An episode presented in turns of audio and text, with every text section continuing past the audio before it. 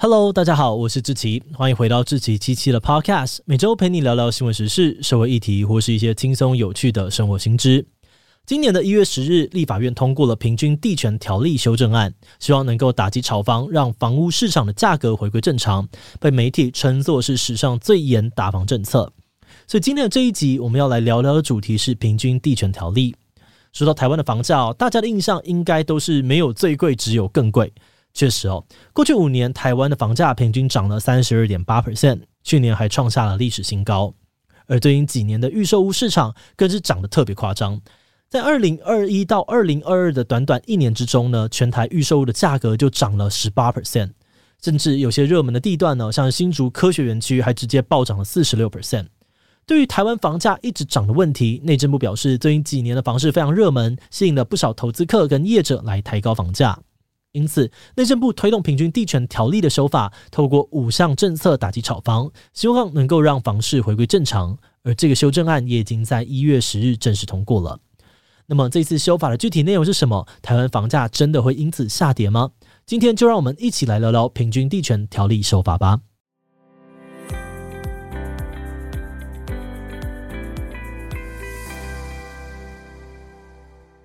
这一次的修法呢，主要有五大重点，分别是限制预售屋换约转售、重罚炒作行为、建立检举奖金制度、管制司法人购屋以及解约申报登录。以下我们就一一来介绍。首先是限制预售屋的换约转售。以前买预售屋的人，如果在房子盖好之前突然因为各种原因反悔，只要获得建商的同意，他就可以把购屋的权利转卖给别人，也就是所谓的换约。但是在修法之后，除了当事人二等亲以内的亲人跟配偶，或者是发生了经济重大变故等等的特殊状况之外，预售屋的购买契约就不能够转卖或转让了。第二是重罚炒作行为，包含了散播不实资讯、营造热销的假象，以及其他影响不动产交易的炒作行为。如果违反的话呢，都可以依照这个交易的户数处罚新台币一百万到五千万元。第三是建立检举奖金制度。意思是，如果你有发现上述的违规行为，你可以向县市政府检举。如果检举成功，罚款金额的一定百分比将会成为民众的奖金。第四是管制司法人购屋，像是公司啊、商会、基金会之类的司法人，在过去可以直接用他们的名义买房子，但新法上路之后，必须要经过政府的核准才可以买，而且购买之后的五年之内不能够卖掉或移转给别人。最后是解约申报登录，这主要是要求建商，如果有人买了预售屋之后反悔，选择跟建商解约，那建商应该要在三十天以内向政府申报。好的，那虽然平均地权条例的修法已经三读通过，但目前还需要制定相关的子法来确定具体的细节，像是怎样算是炒房、检举奖金有多少，以及司法人购屋的审核标准等等。根据内政部的说法，这些配套子法预计会在今年的四月完成，五到七月就会正式实施。不过，在子法通过之前，法条执行的细节就已经出现了不少的争议，像是有立委就质疑说，内政部为了护航投资客，恶意曲解了预售屋换约的法条。这是什么意思呢？起因哦，是在这次的修法当中，内政部一开始表示，修法通过之后，不管何时取得的预售屋合约，一律禁止换约。但不到三天就改口说，在正式施行前就签约的人就不会受到限制，还是可以换约一次。针对这点呢，时代力量立委邱显智就表示说，三读通过的法条呢说得清清楚楚，只要行政院定出施行日期，就立即生效，禁止转售。所以他质疑哦，内政部这种做法根本是在曲解法律，帮投资客开后门，让他们不用急着降价抛售。而另外，也有民众认为，这次的修法只是做做样子。政府表面说要打击炒房，但实际上面因为怕会得罪地产商或自己就是地主，所以根本就不敢真的让房价跌太多。因此，他们推测之后立的子法很可能也跟现在一样，是雷声大雨点小，能够造成的改变非常有限。那面对这些质疑的声浪，政府的回应又是什么呢？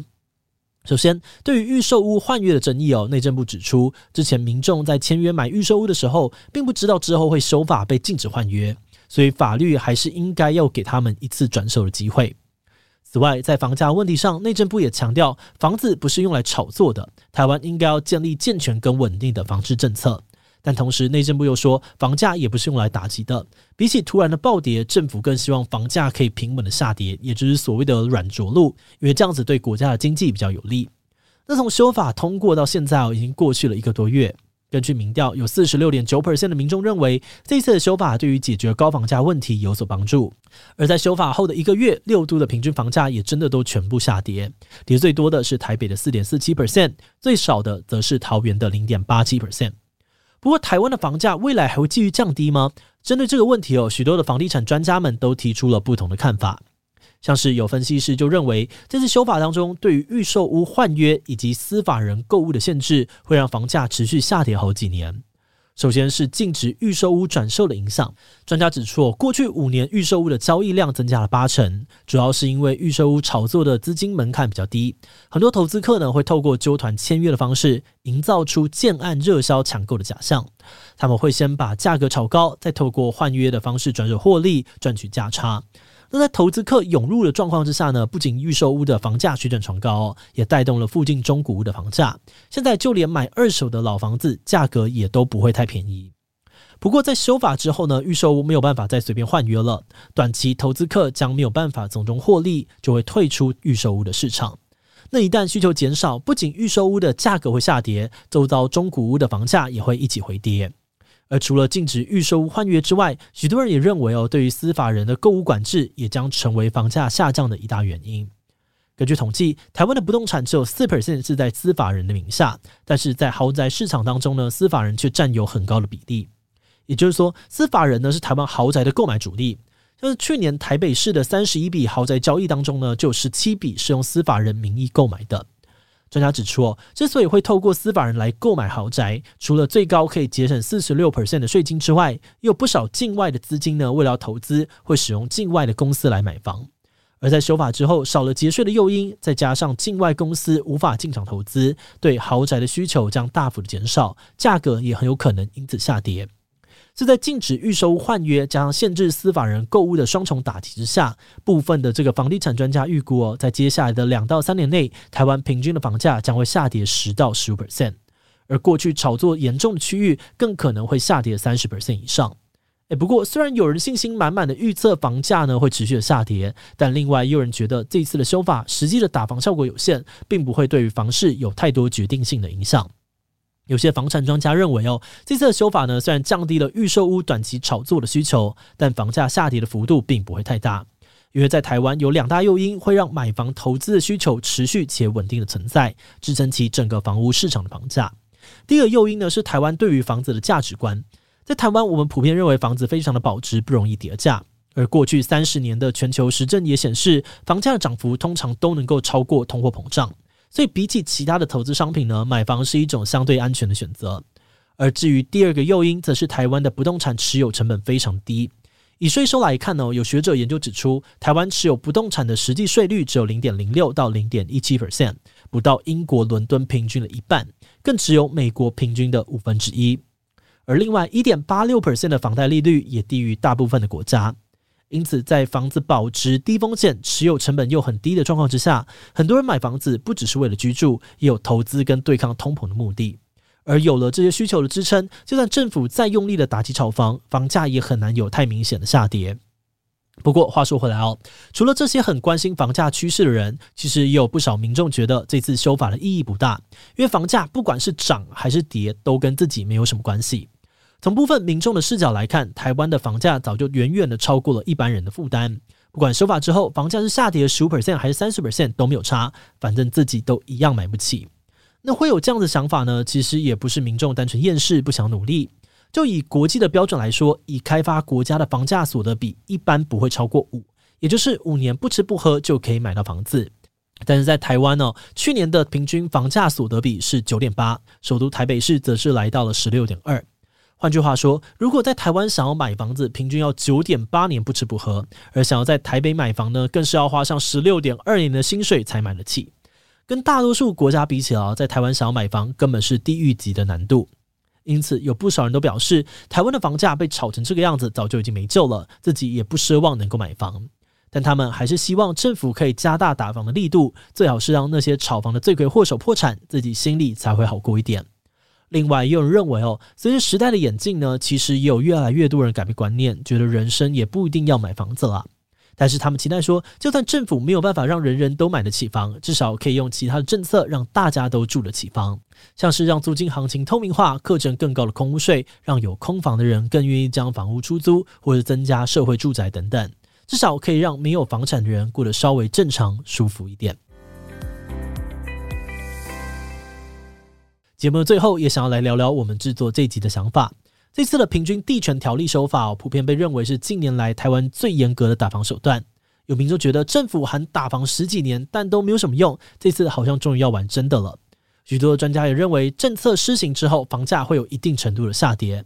不过在研究这个议题的时候，我们心里一直有疑问，那就是政府好几年前就说要打房，那既然知道这些政策可以降低房价，为什么还拖着这么久，一直到现在才修法通过呢？我们对这个问题很好奇哦，所以就去研究了不同民众跟官员的说法，注意到其中一个比较少被讨论到的问题，那就是我们觉得政府对于打房的理解好像跟民众心里想的概念不太一样。因为对于大部分的民众来说，房子是拿来住人的，是生活必需品，而不是金融商品。所以打房的目的就是要把那些爱炒房的投资客赶走，让房价下跌。当市场上面的房子变便宜了，老百姓才买得起房，才能够安居乐业。但是另外一方面哦，从政府的角度来看，房市是经济当中重要的一环。许多官员也曾经公开表示，政府不希望投机客炒作，把房价在短时间内炒高，但并不反对长期的房地产投资。因此，政府之所以要打房哦，并不是为了要压低房价，而是为了稳住房市，让房价不要有太剧烈的波动，维持经济的健康发展。所以换句话说，政府希望房价稳，但民众希望房价跌，两边的期待呢，并不相同。那因为这个样子哦，虽然现阶段的结果来说，确实真的有让房价回跌一点，但之后会不会继续的下跌，以及接下来修法能不能够符合民众心中的期待，这些部分也都还是要再多多观察了。我们团队也会持续一起关注修法的进度跟内容。好的，那我们今天关于平均地权条例的介绍就先到这边。如果你喜欢我们的内容，可以按下追踪跟订阅。另外，我们在 EP 一百七十三也讨论另外一个号称台湾史上最严格的烟害防治法。这个新版法案不只是全面禁止电子烟，也提高了合法吸烟的年龄，增加禁烟场所等等。有趣的是，这个消息一出呢，不只是烟民叫苦连天哦，就连民间的反烟团体也不太满意，觉得这个法案有很多争议跟隐忧。这到底是怎么一回事呢？如果你对这个议题感兴趣，我们会把这一集放在后面，很欢迎你继续留下来收听。那今天的这一集平均地权就到这边，我们就稍微休息一下，再见喽。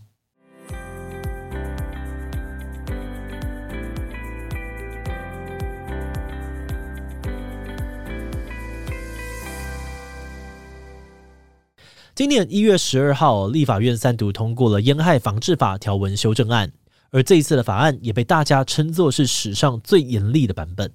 新版的法案不仅全面禁止电子烟、纳管加热烟，它也在传统纸烟啊，甚至水烟上面新增了很多的规定。此外，对于合法吸烟的年龄、禁烟场所等等，也都有了更严格的规范。而且这次新法的相关法则不只是针对烟品业者哦，假如吸烟者违反规定，同样也会受罚。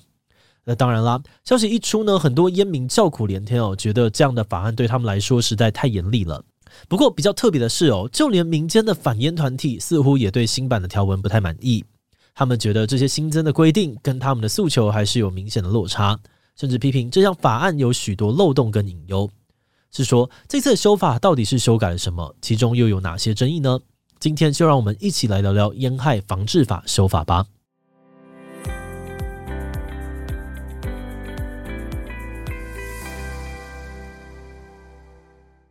距离台湾烟害防治法的上一次修法已经是二零零九年了。在这十几年里面呢，市场上面出现了很多新形态的烟品，主要可以分成两大种。第一种呢是电子烟，它是利用电子设备来加热跟雾化烟油，让吸烟的人可以吸进去。那这个烟油里面呢，就会添加浓度不一的尼古丁，但也有不加尼古丁的类型。第二种呢，则是加热烟，它是把烟草打碎重制成一根根的烟草柱，然后再把烟草柱放进电子载具，也就是加热器里面，透过加热不燃烧的方式来产生烟雾。而其中呢，电子烟在台湾的普及率相对更高，尤其在年轻人之间非常的流行。根据国健署二零二一年的调查，全台湾高中职的学生群里面有高达八点八 percent 的人在使用电子烟，甚至国中生呢也有三点九 percent，等于全台湾有大概八万名的青少年会抽电子烟。但是在这次的修法之前，烟害防治法所管制的烟品却只有纸烟啊、雪茄之类用烟草或者是含尼古丁的天然植物所制成的产品。所以电子烟跟加热烟其实没有办法被管到，存在着很多的模糊空间。在以前，政府多半只能够依照药事法去限制商家卖有尼古丁成分的电子烟油，还有禁止厂商标榜说加热烟可以减少烟瘾。而这次烟害防治法修法，就是针对这些新型烟品来的。在立法院三读通过的新版烟害防治法里面，受到了管辖的项目新增了一项类烟品。这个指的就是包含电子烟在内各种不是使用传统烟草，也不一定含有尼古丁，但会让人去吸烟或是模仿吸烟的产品。在新版的条文里面，这种类烟品全部被禁止制造、进口、贩卖或者是打广告，甚至连使用都是违反的。也就是说，未来电子烟会被全面的禁止，不能够卖，也不能够抽。而至于加热烟呢，则是用指定烟品的方式去管制。未来不管是台湾制造啊，或是国外进口，都必须要做健康风险评估审查。而另外，使用这些烟品的必要组合元件，像是加热烟的电子载具等等，也要一起送审。而同样也都不能够促销打广告。如果业者违反这些规定哦，最高会被罚五千万。而吸烟的人如果去用这些不合法的产品，被抓到的话呢，也会罚两千到一万元台币的罚锾。而且哦，这一次的修法呢，还不只针对新型烟品，未来包含纸烟在内的所有烟品都禁止使用中央主管机关禁用的添加物。意思是说，那种在纸烟里面添加薄荷啊，或是水果口味的凉烟、金球烟，未来也有可能被禁止贩售。好的，那除了针对烟品本身的限制哦，在新法里面还有一连串针对吸烟者、吸烟场所的严格规定，包含合法的吸烟年龄从十八岁上修到二十岁，而禁烟的场所扩大，从幼儿园呐到各个大专院校都要全区禁烟，甚至在酒吧啊、夜店，除非呢你有独立空调的吸烟室，不然也是全面禁烟。同时，法案也明文禁止烟商用邮购、网购的方式卖烟，而且在烟品的包装上面，警示图文的面积要从原本的三十五 percent 增加到至少五十 percent。而关于电子烟啊、加热烟等等的修正条文，预计在新法公告一个月后就会实施。那至于加味烟跟警示图文的部分，则预计要在公告的一年后正式实施，但具体的上路时间就还要等行政院公告才会确定了。嗯，那虽然说我这一次的修法已经经过了漫长的讨论，多次的党团协商，但是在法案三读通过之后，大家对于这个法条的内容还是有很多不同的意见。所以，我们接下来会针对最常见的争议，也就是电子烟呐、加热烟、吸烟年龄、公共场所禁烟这四大争议来讨论。首先，关于全面禁止电子烟的条文呢，有不少反烟团体的人都是表示大力支持的，因为他们觉得电子烟没有传统纸烟燃烧的臭味。刚开始吸食的时候，那种不舒服的感觉比较低，而且电子烟常常会添加不同的香气，是一种比较好入门的产品。不少青少年呢，很容易因为好奇去接触电子烟，一步一步染上烟瘾。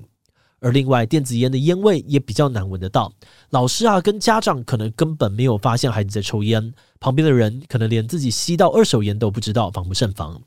所以他们认为哦，全面禁止电子烟会是一个比较理想的做法。但是也有些人觉得，就现实的情况来讲，电子烟在台湾已经非常普及了，需求量也很庞大，所以政府应该从纳管开始，而不是这样子一刀切的全面禁止。有工会学子就担心，这样极端做法恐怕只会导致电子烟的市场低下化，这样不只是没有办法真正的减少电子烟的危害，让民众去买来路不明的电子烟，反而更容易对健康造成伤害。此外，电子烟地下化之后呢，也可能会让政府更难掌握这个电子烟使用者的状况，比如像是人数啊、年龄等等。这样子一来呢，政府会因为缺乏数据而难以深入研究调查电子烟，也无法针对需要帮助的人提供预防烟害啊，或是戒烟等等的相关资源。而第二个争议焦点呢，则是加热烟的部分。有反映团体认为，新法当中关于加热烟的规范太过模糊哦，可能存在很多的疑虑。像是在条文当中没有明确的使用“加热烟”这个词，写的是中央主管机关公告的指定烟品，这就有很多模糊的空间。同时，加热烟的载具呢，也就是用来加热烟草柱产生烟雾的电子设备，在新版的条文里面也没有被定义为烟品，而是以指定烟品的必要组合元件这个模糊的用词来规范。他们认为哦，这种做法呢，等于是开空白的支票。那万一主管机关迟迟不把加热烟公告为指定烟品，那么加热烟就只要像一般纸烟一样申报就可以进口了。同时，加热烟的载具也会无法可管，烟商不可以行销加热烟没有关系哦，那就改成行销载具的方式，一样可以变相的推广烟品。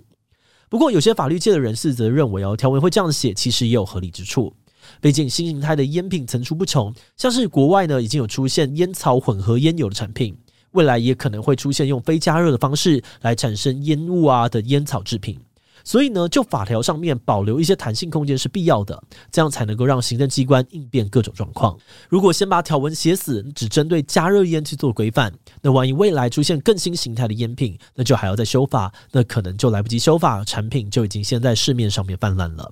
另外，他们也认为哦，加热用的电子载具就好比烟斗一样，材质基本上不可能是用烟草制成或是含有尼古丁的，也常常跟烟草柱分开贩售。所以，与其强行的把载具呢认定是烟品，组合元件的用词反而比较符合实际的使用跟销售情况。而再来是关于吸烟年龄上修的改变，其实这个是长久以来很多民间反烟团体跟医学团体都在呼吁的事情。他们表示哦，根据国民健康署的调查，台湾大约有八成的吸烟者在二十岁以前就开始抽烟了，因此他们认为把吸烟的年龄提高到二十岁以上，更可以保护年轻族群，不让他们成为新世代的成瘾者。但是这个条文却受到了不少年轻世代的反对。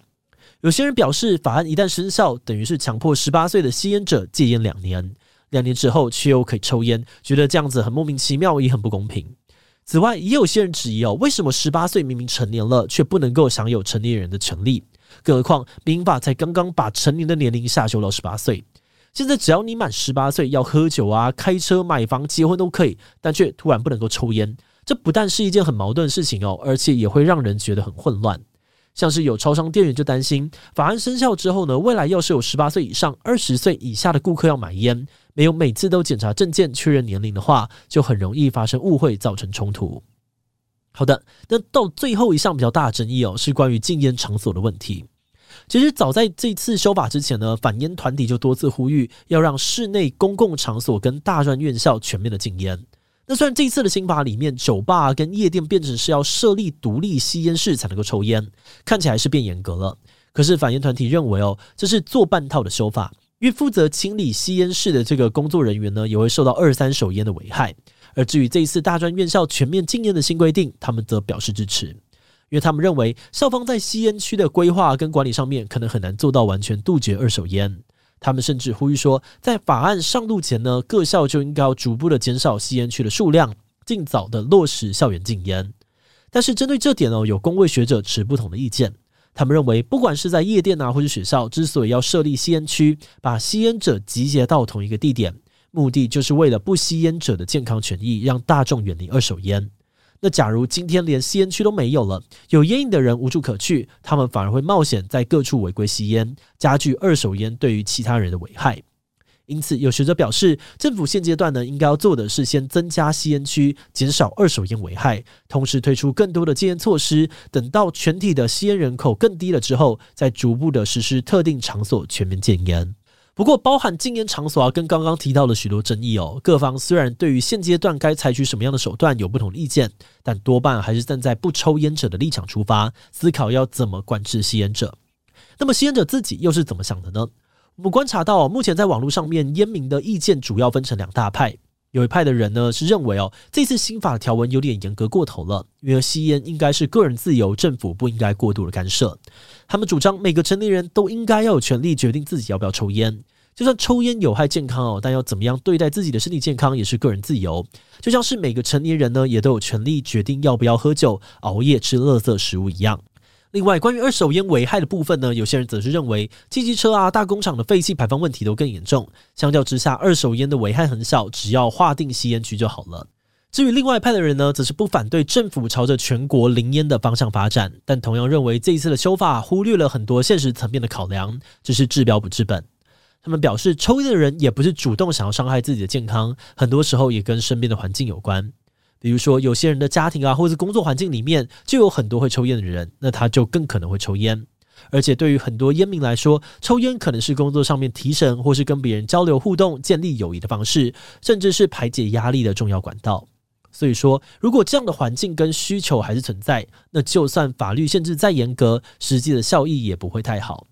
最后，可能只会逼那些有需求的人冒险违法抽烟，或者是转往黑市。他们认为哦，政府真正应该要做的是去制定更多的配套措施，并且研究调查人们的吸烟状况，从根本着手来降低人们对于烟品的需求。节目的最后，也想来聊聊我们制作这一集的想法。我们之前在 YouTube 频道上面也有做过讨论电子烟的内容哦，当时留言区就有很多的讨论。有些反映的人觉得，抽烟危害的不只是吸烟者本身，也会产生很多外部的成本。比如消耗医疗资源呐，二手烟影响别人等等，所以他们会觉得说，电子烟、加热烟、纸烟都应该要统统禁止。但是对于会抽烟的人来说，抽烟这件事情就是个人自由，更何况其他呢，还有很多的行为同样可能会害人害己啊，像是喝酒也伤身，也消耗医疗资源。但假如这类有风险的行为全部都要禁止的话，那根本就禁不完。这样看起来哦，双方分歧的关键呢，是不是在于公共权益跟个人自由之间的取舍跟矛盾？但是我们觉得这样的讨论可能还是忽略到一件事情，那就是吸烟这件事可能不只是个人选择这么简单，也会受到社会因素左右。